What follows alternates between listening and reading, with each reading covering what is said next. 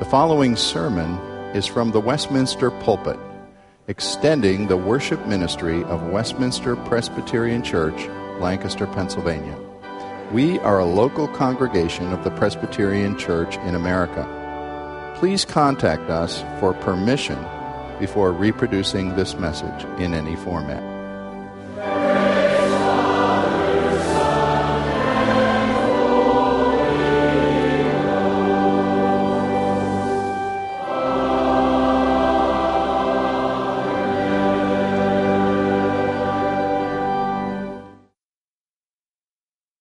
Please follow God's Word today. I invite you to have a Bible open and follow as I'm reading from Genesis chapter 16, the entire short chapter of Genesis 16, 1 through 16. Hear God's Word. Now Sarai, Abram's wife, had borne him no children. But she had an Egyptian maidservant named Hagar, so she said to Abram, The Lord has kept me from having children. Go, sleep with my maidservant. Perhaps I can build a family through her. Abram agreed to do what Sarai said. So after Abram had been living in Canaan ten years, Sarai, his wife, took her Egyptian maidservant Hagar and gave her to her husband to be his wife. He slept with Hagar and she conceived. When she knew she was pregnant, she began to despise her mistress. Then Sarai said to Abram, You are responsible for the wrong I am suffering. I put my servant in your arms, and now she knows she is pregnant. She despises me. May the Lord judge between you and me. Your servant is in your hands, Abram said. Do with her whatever you think best. Then Sarai mistreated Hagar, so she fled from her. The angel of the Lord found Hagar near a spring in the desert. It was the spring beside the road to Shur. And he said, Hagar, servant of Sarai, where have you come from and where are you going? I'm running away from my mistress Sarai, she answered. Then the angel of the Lord told her, Go back to your mistress and submit to her. And the angel added, I will so increase your descendants that they will be too numerous to count. The angel of the Lord also said to her, You are now with child, and you will have a son. You shall name him Ishmael, for the Lord has heard of your misery. He will be a wild donkey of a man. His hand will be against everyone, and everyone's hand against him. He will live in hostility toward all his brothers. And she gave this name to the Lord who spoke to her You are the God who sees me. For she said, I have now seen the one who sees me. This is why the well is called Beer Lahai Roi. It is still there between Kadesh and Bered. So Hagar bore Abram a son, and Abram gave the name Ishmael to the son she had born. Abram was 86 years old when Hagar bore him Ishmael. And this is the word of God. The human mind is always hungry for a shortcut. When I think of shortcuts, one memory takes me back to high school days when students, I will confess that I never was one who did it, but there were students who bought Cliff's Notes. Does everybody know Cliff's Notes? If you don't want to read that long, complicated novel the teacher has assigned, you buy the pamphlet from Cliff's Notes gives you a handy summary. Each character is spelled out, the basic plot line is there, and if you would learn what is in Cliff's notes, you probably could get a C on the test without reading the book. These days, there are all kinds of shortcuts. One of the interesting ones to me is the way people seem to think that even the formation of vital lifelong relationships can be shortcutted by various forms of computer dating services. Fill out your complicated data form, and the computer will match you up with someone with compatible data. I call this relationship on steroids because you jump immediately to the 15th or 20th step that most, most relationships take many months to get to. I'm not condemning that. I've performed, presided at weddings of folks who've met that way, and I think they're doing well. But be careful. Be careful about shortcuts in relationships. Today, we're continuing to explore the faith development of God's key man, Abram, and we're looking at him in Genesis 16 in another deep valley of failure. He's been doing well for the last couple of chapters after failure in Egypt earlier.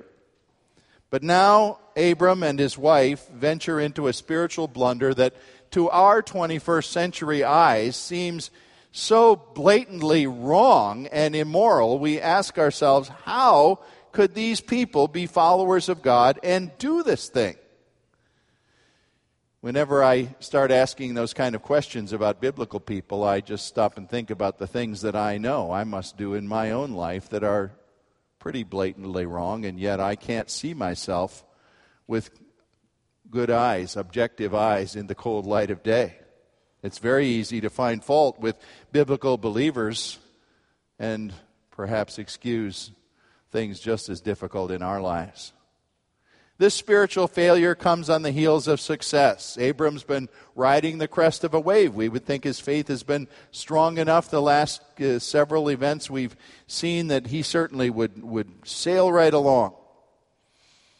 And yet, Paul said it in 1 Corinthians 10 If you think you are standing firm, take heed. That is the time when perhaps you're ready to fall away. And what we have here in Genesis 16 is a classic situation of trying to solve a spiritual problem with the shortcut of human devices and wisdom rather than patient trust in the plan of God. Now, a problem is presented in the very opening words of this chapter a real problem. Now, Sarai had borne Abram no children. The whole covenant of God was keynoted in the last chapter on the fact that Abram would have a son, a biological son of his own. God had made that very clear. You will be the father of a son. But that son, with Abram now 85 plus, was nowhere in sight. Sarai had no children. She was, we think, about a decade younger, but in her mid 70s, she certainly was forming the conclusion that this son was not going to be from her. And so God's whole predicted covenant of a vast nation that would flow out of this man and the son he would have seemed to be in jeopardy. And these two people, well, we can praise them one way. They were godly. They wanted to see God's covenant fulfilled, and they thought maybe God needs our help. It doesn't seem to be happening by natural means here. Maybe we need to come up with something that involves, as we say, thinking outside the box in order to see this son be born. Well, what we learn is a very simple but powerful lesson here that God's ends never justify just any old means of attaining them. I have two main points for you today. And first, in Genesis 16, 1 through 6, we see that the folly of human expediency shortcuts a way to God's goal.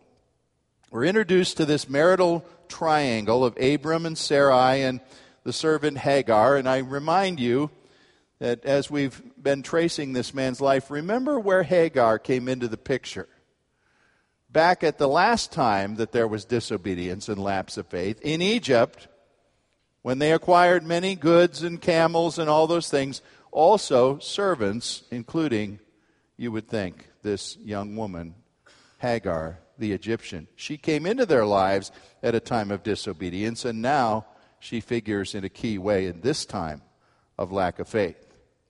And yet, it would seem to me that even as Americans living in the 21st century with sexual immorality so widespread in our country, it's amazing that we look back on this and we're actually shocked at what happens here.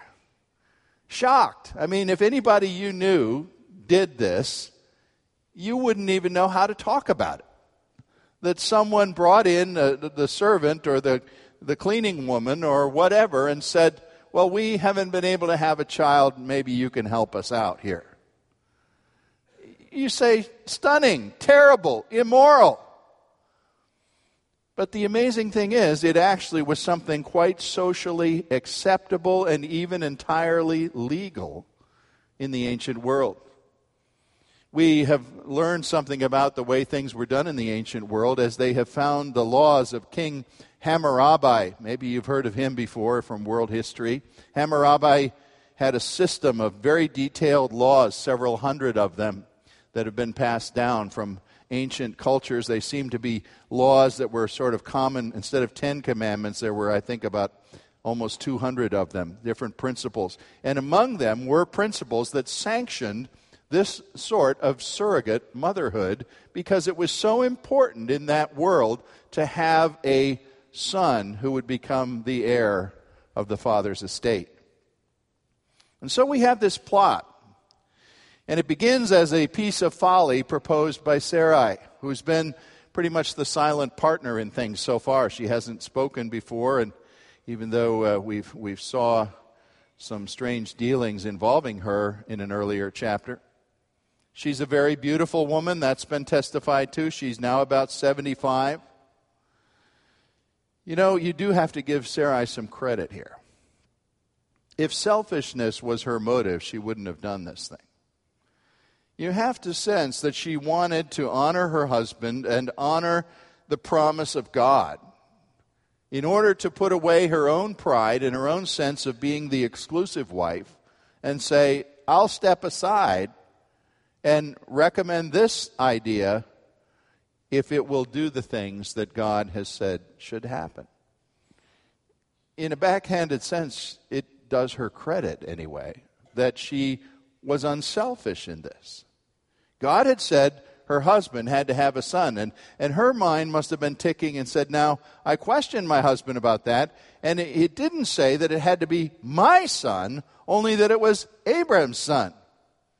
And actually, the text did not say that it was Sarai's son when that was predicted. I have found over the years when people ask me questions about things they find in the Bible that puzzle them, one of the really big issues uh, for many people is what they see as immorality by people who are called people of faith. And I've been asked many times, Pastor, what about this polygamy practiced by the patriarchs of the Old Testament, Abram, Isaac, Jacob? They had multiple wives. Did God want that? Was God pleased with that? And of course, you may know that the Mormon church at one time argued that, well, this is God's plan. This is what God wants. Just look. Look at all the examples of godly men who did this. It has to be God's plan, right? Wrong. There are a lot of things done in the Bible by godly people that don't have God's stamp of approval on them. And polygamy is one. These people lived in a, in a day and a time when society did sanction this. And yet, the Lord had already given his firm pattern in Scripture as to what marriage and intimate behavior between a man and a woman was to be like. And it's set there in Genesis chapter 2. Right at the very beginning, when God created the man and the woman, he said the man is to give himself exclusively to his wife, and they cleave to each other and exclude all others. Monogamous marriage of a man and a woman for life is God's pattern. It's set there in the Garden of Eden. There's no accident that it's right there at the beginning of everything. It's what God wanted, it was God's way of blessing. And when people stepped apart from that, you know, maybe what you would think would be that the Lord would sort of thunder at them a little bit, saying, You naughty guy, you know, you disobeyed in the area of taking another wife. I'm going to get you for it. Well, the Old Testament never shows that, and the Lord never says that. But I believe every single example you can see anywhere in the scripture where anyone did step apart from God's model of one man and one woman, the negative consequences and the disaster and the chaos that affected families even for generations after are the clear sign that they were departing from the way of God and the principle of God for marriage. You can judge what is God's will and what isn't by whether it produces sweet fruit or sour fruit that sets a whole family's teeth on edge. And in the Old Testament, polygamy always always, multiple marriage always produced negative results. Sarai, in some ways, is a woman that we, I think, would want to pity. Yes, she does propose something here that doesn't have prayer about it, it doesn't have the leading of God about it. And yet, I think in the church today, we probably do not carefully think about the bitter thought life and self worth of a, a, woman, a wife, who is unable to bear children. She probably bears a lot of false guilt, a lot of a sense of inadequacy that somehow, and it's hinted at here, the Lord has kept me from having children. She almost seems to see it as a judgment. And she thought, well, maybe I'm just not any good. I better step aside and see if God can do it some other way. Well, the problem deepens when we look at the folly that Abram accepts and cooperates with. And, folks, he may seem like the passive partner here, but he's the one at blame. In exactly the same way as the entire Bible looks back on the Garden of Eden and says, it was Adam who sinned. Now, true, the woman came and proposed something to him. And yet, Scripture looks at the man as the moral and spiritual leader of the relationship and puts the blame on him for doing this. Husbands, if you think you'll be able to stand before the Lord someday and say, Well, Lord, you know, it was my wife's idea. No. That's what spiritual leadership is about. I talk to young couples when I have the opportunity before their marriage. Pastor Light usually does the, the premarital counsel, but one of the things I say, or I'll say it in a wedding homily, is look, what is this leadership thing that, that God gives to husbands? It certainly isn't a domineering, you know, you do what I tell you to do at all times. No, it, it's compassionate, it's quiet, it's strong, and I'll tell you what, much of the time, just looking at the two of you, it, it wouldn't seem like one is actually leading. But when it comes to a question of what do we do in some sticky circumstance, it needs to be the husband who will step forward. If, if the wife isn't stepping forward and says, We need to pray, we need to consult the Word of God, we need to listen to the principles of God. Husbands, if you have a Christian wife, I will tell you that 98% or 99% of the time, she's going to want the things that God wants. But you have to be there for that 1 or 2% and not just cave in when she doesn't want what God wants. And you need to say, honey, it's time to stop. I don't think we've listened to God about this. Let's seek His will and wait on Him. And that's why Abram is so much to blame here. He just cops out of the whole situation. We can't blame Hagar in one sense. She was a servant girl. She wasn't a slave, she was a servant. She had to do what she was told, basically, but yet she bears a little blame when she started this pride game, parading around the tent. I'm having the child that you're not having. And wow, does Sarai go ballistic over that. She couldn't handle it. She had not bargained on living with that. I was reminded of a verse in Proverbs. Proverbs 3:21 says there are three things that make the earth tremble. I'll let you look it up and see what thing number 1 and thing number 2 are. Three things that make the earth tremble, but here's thing number 3. A maidservant that displaces her mistress makes the earth tremble. And so that the ground under the tent of Abram and Sarai and Hagar was certainly trembling with discordant emotion. Abram wouldn't deal with it. Sarai was shrieking in her wounded emotional state, and Hagar simply fled the scene. I'm out of here, off to Egypt. Well, secondly, then, our passage from verse 7 onward to the end of the chapter witnesses another thing. And it is the wonderful mercy of God amidst our marital messes. Hagar comes on the center stage, receiving an unexpected visitor and an unanticipated blessing. There was a tangled mess here. And, and the answer that Hagar thought was the only answer was, I'm out of here. And isn't that what we do much of the time? We haven't been able to work out all the tense relationships that are going on in our home or in some vital relationship or marriage, and I'm gone. I'm just not going to put up with this. Hagar made a great discovery. She met with a special person who's called the angel of the Lord. First time in the Bible that that person is designated, who it does appear a number of other times. And she receives a message for herself as the disadvantaged victim that God is ready to restore. He sees her circumstance, He's ready to restore and ready to forgive. She was at a spring in the desert, a place where you would expect physical refreshment to happen. And there she met this angel of the Lord, and who that is exactly is a, quite a discussion among the theologians and commentators. The reason this angel of the Lord stands out for some special notice is because when people have talked to this person, they draw the conclusion by the end of the conversation, even if they don't know at first who it is, they seem to draw the conclusion God has just spoken to me.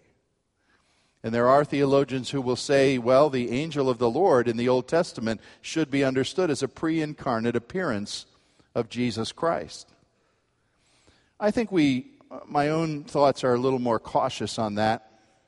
I believe the angel of the Lord is a mysterious person. He certainly is, a, is revealing truth from God. He certainly is a person of divine origin.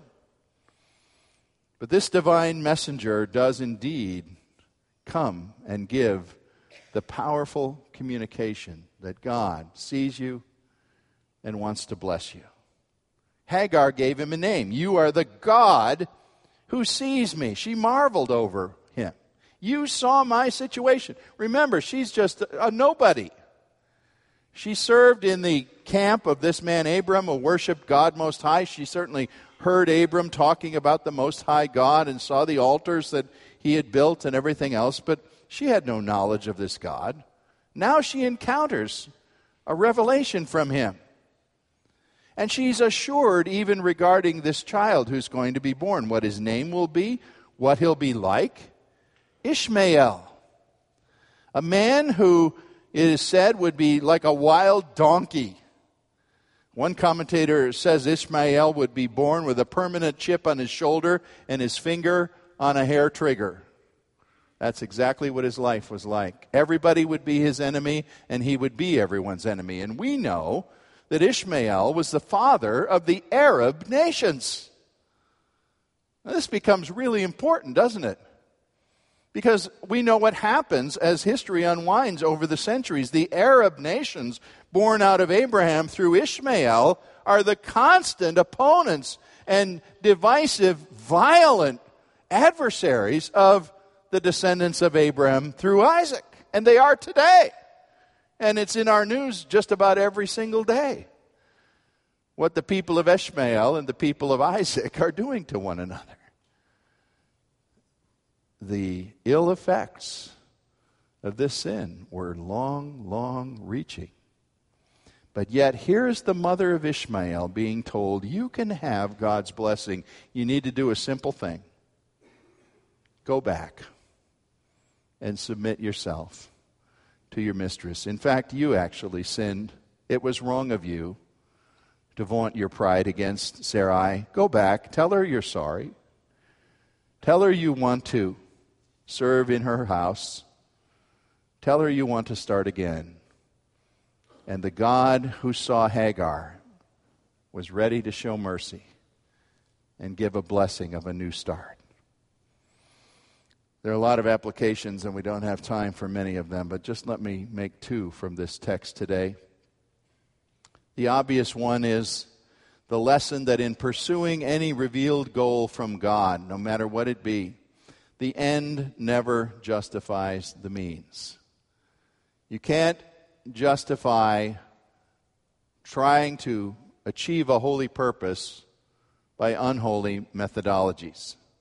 Centuries later, Paul wrote to the Galatian church, Galatians 3 3. He challenged people there and said, after beginning so well with the Spirit, are you now trying to attain your goal by human effort alone? One of the ways I can see from my vantage point in our modern day that, that this happens is in the whole area of planting new churches. There are many people interested in planting new churches in our times. Well, that's a good thing, you would think. But the question is, what are they planting? You can plant uh, an organization, you can plant something that gathers a group of people using slick marketing techniques and strategies that aim at satisfying the felt needs that's the big slogan word the felt needs of people in a community. Just scratch where they itch, you see. Make it attractive to what they find to be their needs, and you'll gather a crowd. You might gather a very large crowd. And then you'll find yourself asking, all right, well, now we're a church. What do we do as a church? Well, I guess the way we got these people here was to just take care of their felt needs, so we just go on meeting their felt needs, right? Is that what a biblical church does? Or are there some other rather distinctive goals that obey the Lord and are not just about pleasing people and telling people what they want to hear? Another area in which our passage certainly bears some application for us, I think, is a warning, a stark warning of God's way for the human relationship of a man and woman called marriage. Once again, he established the pattern back in Genesis. Monogamous marriage between one man and one woman is his way for the satisfaction of the joy and delight of human sexuality and, and producing children. Every side road, every shortcut that tries to skirt around that or give it another name or follow another procedure is a departure. And it's not under the pleasure of God. Now, you well know today that our society is desperately trying to redefine marriage all over the place man and man, woman and woman. Why not call this marriage? They love each other, don't they? Why would you be mean to them? We accept them. We think that's the way it should be. And guess what? What are we getting now these days? 65 something percent of the population saying, I'm fine with it. God's not fine with it. It's not God's ideal. It's not God's way to creating a family. And God can't smile on that, which is a shortcut of His way. Certainly, another way is the widespread practice of living together apart from marriage. God is in favor of marriage, a man and a woman totally committed to one another. You know, I don't know uh, how much detail you read of the local paper, but sometimes I'm bored enough that I even read not just the marriage licenses section, I even go down and read the whole thing. Where do they live? Oh, here's, here's uh, Julia, let's say, who lives in Leola, and she's marrying Howard, who lives in Lititz. Okay, that's good. But then the next one, we've got Jane and Fred, same address. And the next one, we've got Mary and Bob, same address. Now, I'm taking it that same address means these folks are already enjoying intimate companionship without the benefit of marriage. The statistics say good old conservative Lancaster County, more than 40% of all couples live together before marriage. I remember quite a few years ago, don't search for who these people are, you won't think of them. A couple, both professing Christian faith, came and approached. He said, Okay, Pastor, will you marry us? Can we be married? So on. We were talking, listening to their testimony, asking about their lives. And they said, Oh, by the way, uh, you know, we're just about to, we've just taken out a, a lease on an apartment. And we're going to be living in this apartment together. But we want you to, to understand clearly, Pastor, you know, we are believers in Christ. Uh, this is a two bedroom apartment. We're going to live there, but we're not going to live together. We're not going to be intimate before the wedding. I said, Oh, really? And in so many words, I said, Who do you think you're kidding? And I wouldn't approve presiding at their wedding. They were quite shocked. Don't you want us to save money? Why, we have to pay for two places to live. I was ready to say, one of you can come and live at my house if, if that's what it takes. But I'm not going to put my stamp on your scheme of shortcutting God's pattern. Unbiblical practices may seem to be legalized by broad social approval. Everybody's doing it. But God's Word tells us there's one way, one model, one proven path to the happiness of a man and woman. And Genesis 2 will tell you all about it. Believers who opt for mere societal approval on their sexual unions will pay a cost. Maybe a long term cost, maybe even in generations ahead of them. But God is faithful. This isn't a message of condemnation. The whole last half of Genesis 16 is a message of blessing. God is faithful. He sees the one who was the victim of all this. He pursued her, he heard her, and he approached her with blessing and said, Now look, you're not without responsibility. I want you to go back, admit what you've done, make an open confession, and you can have a new life. The God of Hagar is the God who sees you and me. He sees all the messes in our past. He's a God who forgives. There may be an Ishmael rattling around somewhere in your background, and those scars, you know, don't go away automatically just because you come to the Lord and confess. But the God who sees you is the God of compassion and the God of a new beginning. I think of a verse in Second Chronicles 16 that is a good last word here today. If we talk about God seeing us, Second Chronicles 16 promises this. The eyes of the Lord run to and fro throughout the whole earth to strengthen those whose hearts are fully committed to Him. The God who sees is the God who forgives. He's the God and Father of our Lord Jesus Christ. Our Father, we pray that you might look upon us, look upon some today who probably might be dealing with scars and difficulties, or maybe even current tragedy of a kind like this. Thank you for the promise of grace. Thank you that in Jesus Christ all things become new.